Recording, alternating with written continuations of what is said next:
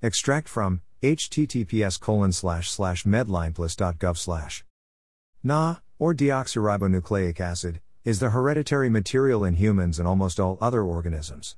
Nearly every cell in a person's body has the same DNA. Most DNA is located in the cell nucleus, where it is called nuclear DNA, but a small amount of DNA can also be found in the mitochondria, where it is called mitochondrial DNA or mNA. Mitochondria are structures within cells that convert the energy from food into a form that cells can use. The information in DNA is stored as a code made up of four chemical bases: adenine, A, guanine, G, cytosine, C, and thymine, T. Human DNA consists of about 3 billion bases, and more than 99% of those bases are the same in all people.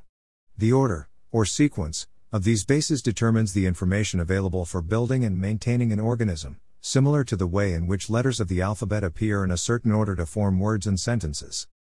DNA is a double helix formed by base pairs attached to a sugar-phosphate backbone. DNA bases pair up with each other, A with T and C with G, to form units called base pairs. Each base is also attached to a sugar molecule and a phosphate molecule. Together, a base, sugar, and phosphate are called a nucleotide. Nucleotides are arranged in two long strands that form a spiral called a double helix.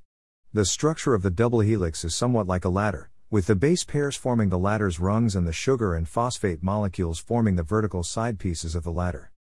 An important property of DNA is that it can replicate, or make copies of itself. Each strand of DNA in the double helix can serve as a pattern for duplicating the sequence of bases.